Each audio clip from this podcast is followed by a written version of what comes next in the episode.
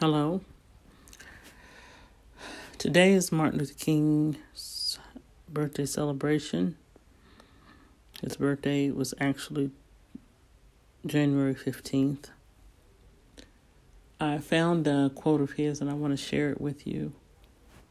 We must accept finite disappointment, but never lose infinite hope.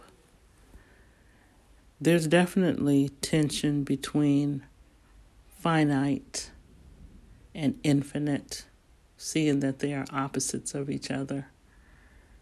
But he's challenged he's challenged us to accept. He says we must accept finite disappointment. Disappointment is a temporary thing. When you're on the journey to something worthwhile, you're going to be disappointed along the way things are not going to go exactly how you thought it was going to go. And we must accept that, but never lose infinite hope.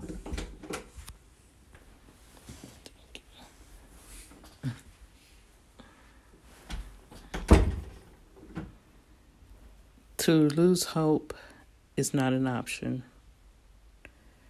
Therefore, we must keep our eye on our goal and one of the things that we have to remember is when it comes down to specifically racial unity that we're striving for and equal rights for everyone under the law, um, for oneness in democracy, for respect for all, um, that it's not an easy road. And sometimes when I look at how things are now, it looks worse than it did in the 60s when I was a little girl. And watching people getting hosed, black people getting hosed by the police and the firemen, it was it was traumatizing, true enough. But to, but as an older adult, I'm 65. I just turned 65 in November, and to see people storm the White House in anarchy, uh, and with murder in their eyes and in their mouths, um, it's a very distressing thing to see. But I know that I must not lose hope that we can become the democracy that we're dreaming to be.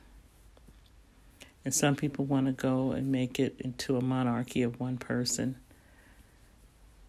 But most people don't want that. It's almost 50 50, seems like, but it's actually more than 50 50 because more than 50% of the people voted for who's going to be president next, and that is Joe Biden.